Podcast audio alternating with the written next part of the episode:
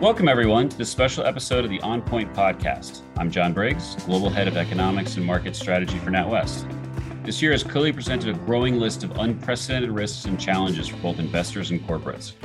The war in Ukraine, global supply chain issues, inflation, rising borrowing costs, broadly turbulent market conditions, just to name a few, are weighing heavily on the minds of financial leaders, and uncertainty around how and when these challenges will be resolved remains high. Today, we're going to focus on how companies can make their fundraising strategies more resilient in the face of these risks and challenges. And for that, I'm fortunate to be joined by Carla Floyd, NatWest's head of debt and financing solutions, and James Taylor, our head of primary capital markets, both experts in their own right when it comes to navigating fundraising risks, but also anticipating how broader macroeconomic trends affect global debt capital markets. Perhaps a good place to begin is with the one word everyone's most focused on inflation, and linked closely with that, rising interest rates and bond yields. Quickly as a preface, at NatWest, we see inflation having peaked in the US and starting to come down. The question is now at what pace? While in the UK and Europe, inflationary pressures remain high, but there's also a larger impact on consumers via the cost shock, an uncomfortable situation to say the least. So, with that backdrop, James, I'm going to direct my first question to you. So, how are inflation and the rates backdrop in general impacting investor behavior from your standpoint? Thanks a lot, John. Thank you for, for the intro. So, yeah, I guess we're starting with you know with, with a pretty big question there that, as you say, is um, is also hugely topical. And I think the you know the short answer is that it's dramatically impacting investors' behaviour. You know, we've had 14 years of, of easy monetary policy and central bank support. So I guess it's to be expected that as that turns, you're going to see some pretty meaningful shifts in the way that investors are, are positioning. Let me just try and sort of draw out a few of the, the main changes in behavior that, that we've seen, certainly over the, the year to date period.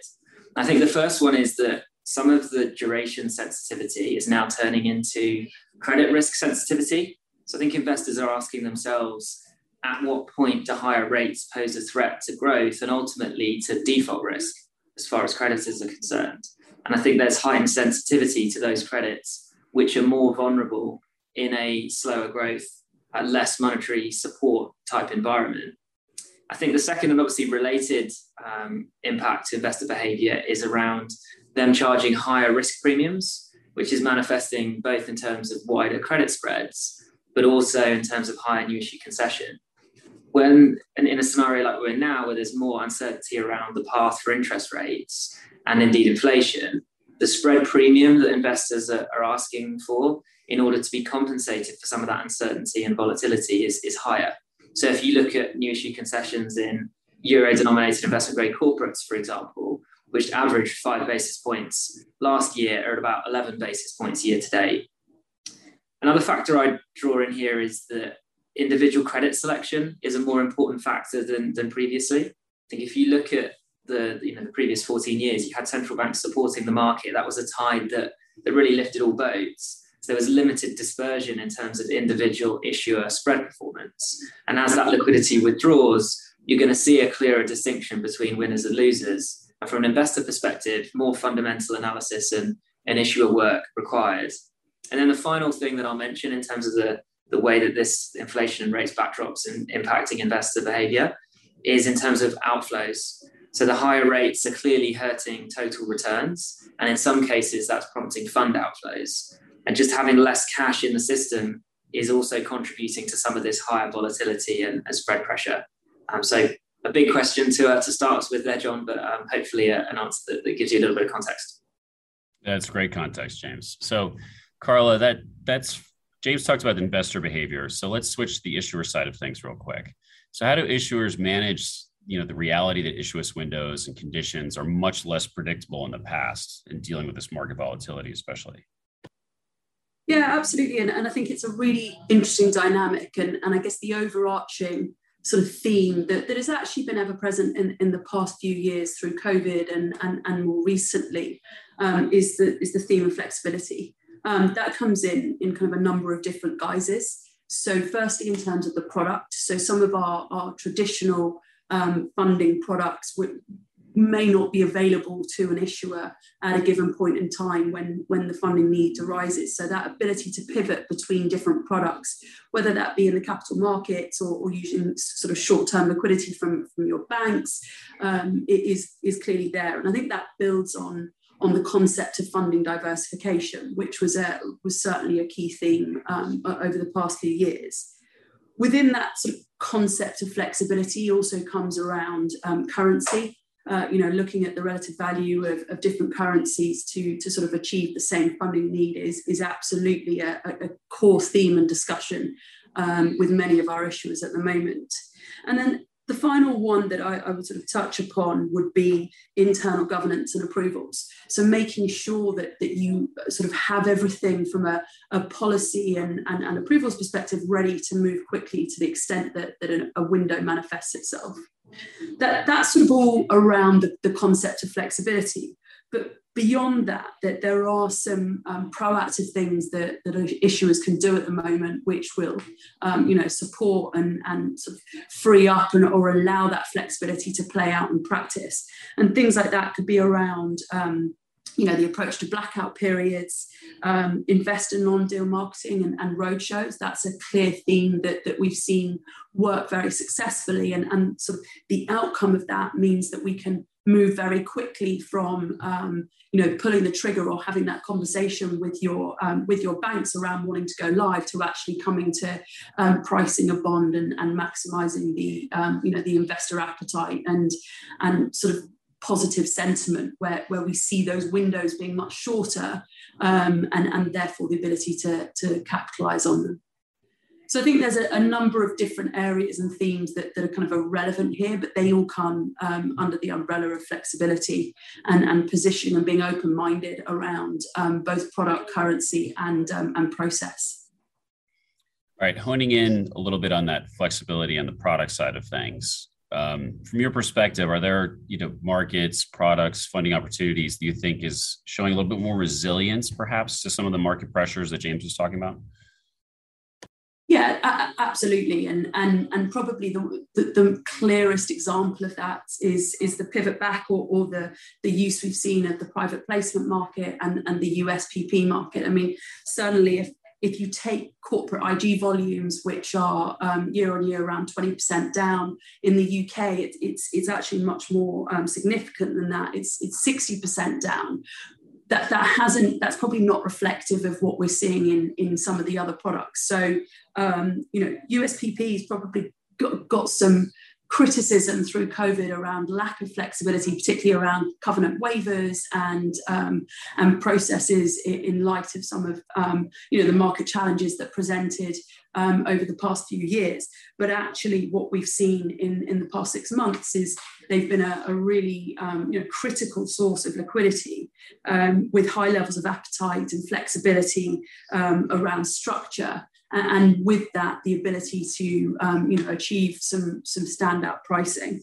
Um, probably some of the other um, sort of funding opportunities that, that we've seen are around TAPS um, and, and targeting short term uh, financing. And, and, you know, I mentioned it in my previous answer, but also that relationship and the ability to, to move between those markets to, to fund short-term funding needs with a, a longer term um, sort of capital structure and, and ambition. And the, the, the, bank market has been and remains, um, you know, very um, constructive and, and, and sort of supportive of the UK corporate landscape. And I think that the interplay between those different markets is, is critical here.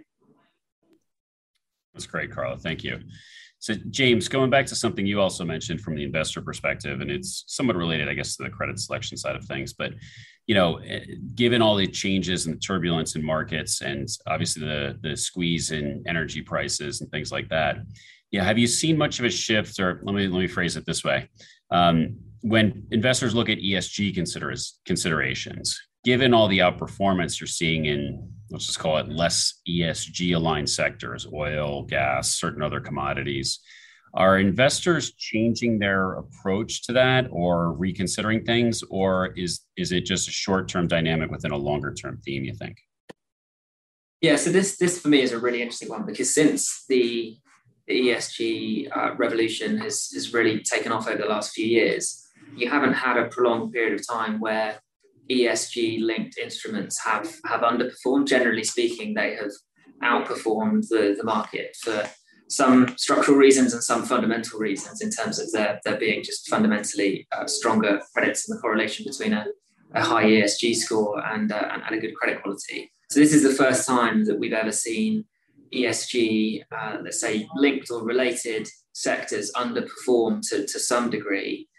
And I think that this is a, an interesting question, but also one that probably has a pretty direct answer, John, and that's the, the what you alluded to. I think this is just a a short-term phenomenon within a within a longer-term structural shift. I don't think that the move towards ESG certainly transcends what we've seen in terms of individual security performance over the over the last few months. And if you think about how entrenched this this direction of travel is now, you have an increasing regulatory push.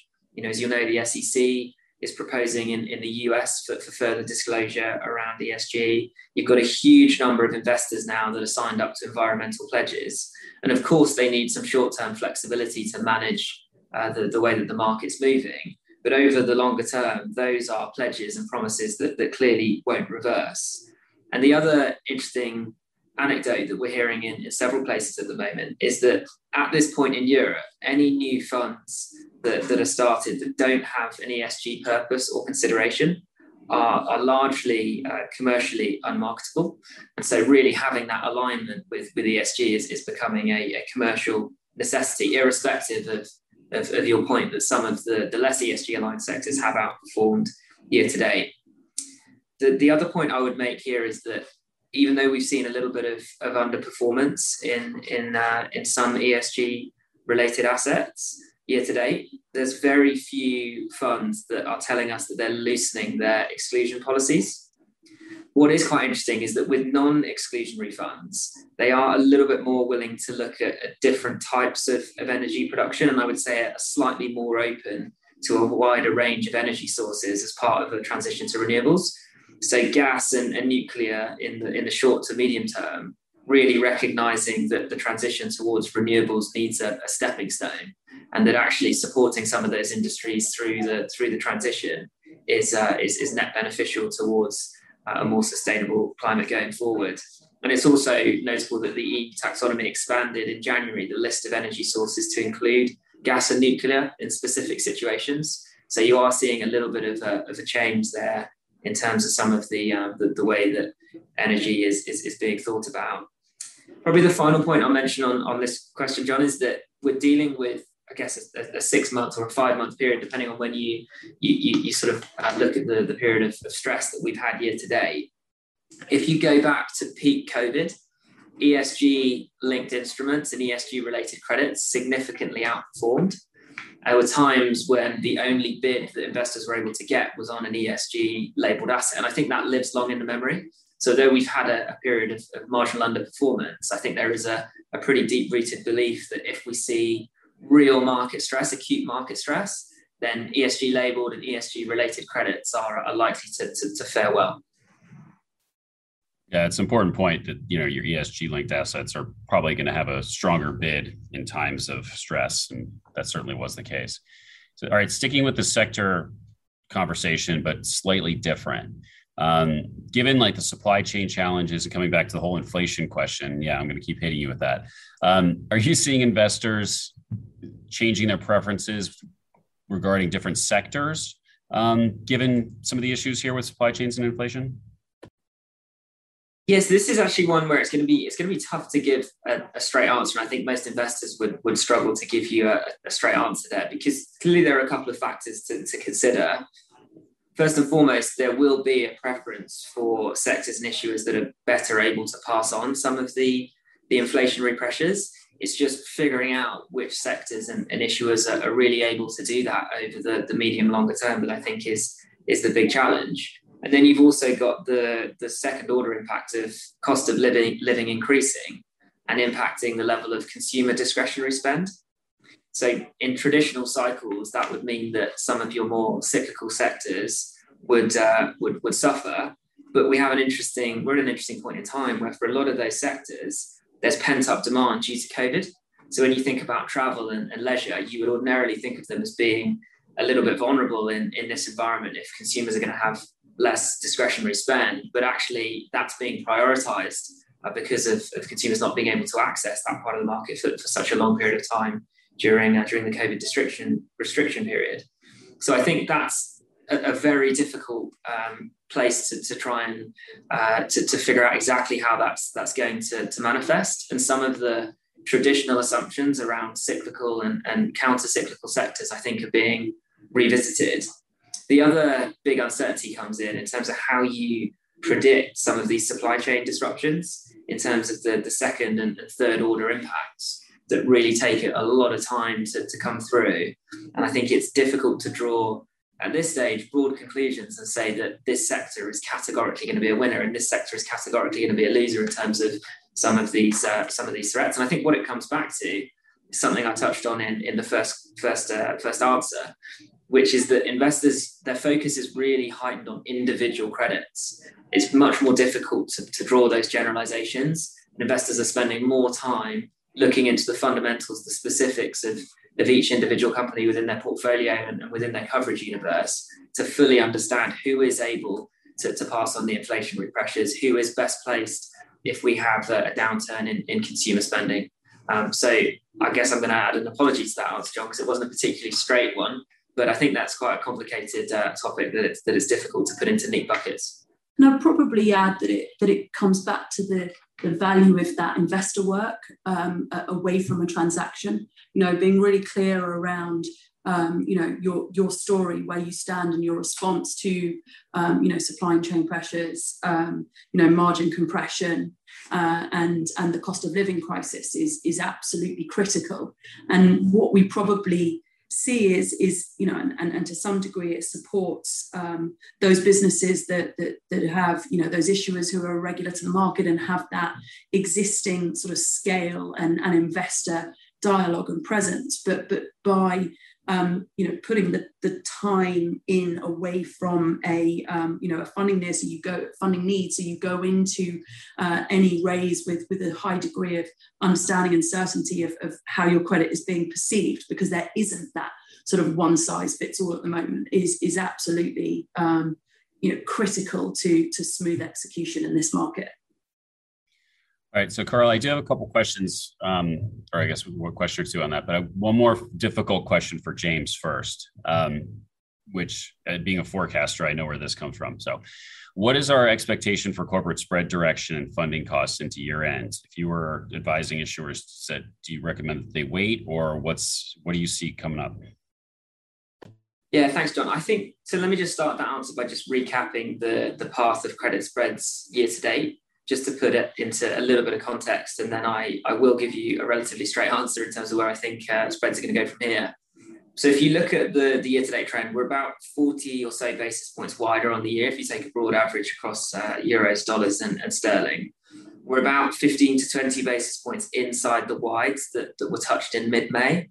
And if you look on a five-year average, we're about 15 basis points wide of that five-year average. So, whilst we're used to talking about credit spreads grinding tighter, and this feels like we've had a, a meaningful sell off, to be 15 basis points, only 15 basis points wide of the five year average, I think adds a little bit of context for, for the current situation. And from here, our expectation in, into, the, into the end of the year is that credit spreads are going to be largely range bound. We don't expect a material tightening, given the withdrawal of central bank liquidity across currencies, which has just been such a central feature of, of market support over the last years. So it's very difficult, I think, for us to, to forecast or expect a meaningful improvement in credit spreads. But I think that any widening that we might see is going to be limited by a few factors. The first is scarce issuance. So Carla mentioned, but we're 20% down in euro funding supply year on year. And we don't think that that's going to materially correct. Our forecast for supply is to finish 10% down, uh, so still down on, on 2021. And I think the other factor there is that some of the, the hawkishness in from the ECB and, and the Fed in particular has been fairly well understood and quite well priced in by the market. So I don't think that we could realistically uh, predict a, a, significant widening from here. So I think you're going to see range bound markets, but with a much higher degree of volatility than we've seen in, in previous years. And that is really a feature of, of there being less monetary support, which is adding an element of volatility across assets. So there's going to be periods of time when the market is open and periods of time when it's not. And I think for most investment grade corporates, that just hasn't been the case over the last five plus years. So what we would, would recommend, per Carla's earlier points, is that issuers really take advantage of, of those windows when they're there, rather than hanging on and waiting for more favorable funding conditions, which we don't think will, will come. We don't think that you're going to sit and wait and play for 20, 30 basis points tightening in credit spreads. We, we just don't see it. So our advice would be that if there's a, a window at or around current levels where you've got low execution risk and certainty on, on the size, then we would recommend taking advantage of, uh, of those windows. I'm conscious, John, your question was also around all-in funding costs. So just a, quick note on, on our expectations for, for yields, where you'll be better placed than, than any to, to correct me if I get this wrong. But I think in terms of 10 year yields in, in the US, we probably have a different view to Europe. In the US, our view there is that, that they've largely peaked or are trading higher than, than where we think they should. Our year end forecast there is, is for about 2.5%. Whereas in, in Europe, the significant difference is that we have the ECB stepping away as a major buyer of European government risk. And the net supply dynamic there, irrespective of monetary policy direction in Europe, is going to push 10 year and, and longer bund yields um, higher. And our, our year end forecast there is, is somewhere around where current yields are trading around the 1.2% level. But certainly the, the path in, in the US we think is lower. And in Europe, we think there's, uh, there's potential for that to, to move higher. And I think all of this really just supports the, the prior view that where you've got good windows, uh, make sure that you've got the ability to execute flexibly on short time frames and, and you can access the market when and where it's open. Yep, you have that pretty much right.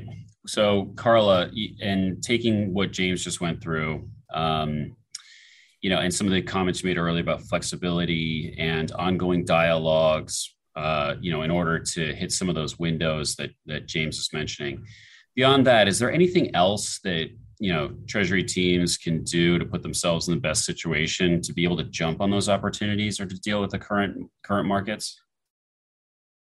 Yeah, so look, I, would probably start where where James left off, and, and really understanding, um, you know, the interest rate risk related to to an issuance. You know, for the best part of um, you know a decade or more, it, the, the, sort of the clear conversation for, for treasurers has been around the credit spread, and and, and I you know, to the extent that, that, that that's range bound. And, and if you look at those sort of all-in funding costs, the key driver of, of higher um, higher yields has, has, been on the um, on, on the interest rate side. And, and how do you manage those in in this period of uncertainty and volatility.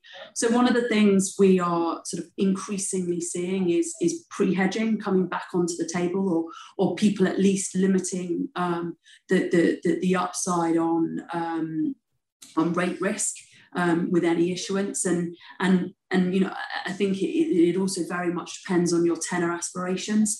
So take for example where we are um, you know as, as an institution on, on on gilts and and sort of impact of the Bank of England moves it is very different to where the market's priced in and what impact could that have on both the short end and the long end. And that that will sort of impact and help define your strategy if you're looking at the sterling market.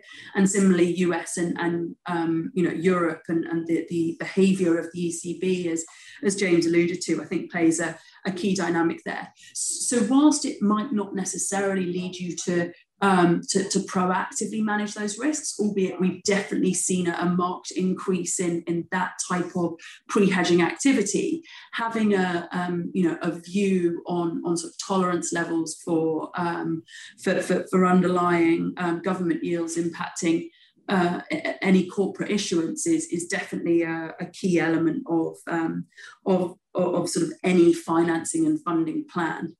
Um, the, the, other bit, the, it is, you know, sort of excuse the repetition on, on the flexibility point, but the other bit is, is really understanding the different markets and being ready to, um, to pivot. And, and actually one of the sort of reflections I have when I think about this is, you know, in, in, in response to COVID, the, um, the way that a lot of corporates, I mean, take UK corporates as a, as a brilliant example of this, pivoted from um, having only been bank funded or, or perhaps touched in the, in the US private placement market. But then you get the launch of the um, the CCFF and, and the government COVID schemes and and how that opened up a um, you know a different approach to um, to treasury policy and, and funding platforms. And that momentum should should be continued. um, and we should be continuing. And, and you know that certainly plays to a lot of the conversations we have is what are the um, pools of liquidity across both um, you know the, the, the private um, institutional market the bank market etc um, are relevant to support uh, your, your liquidity needs.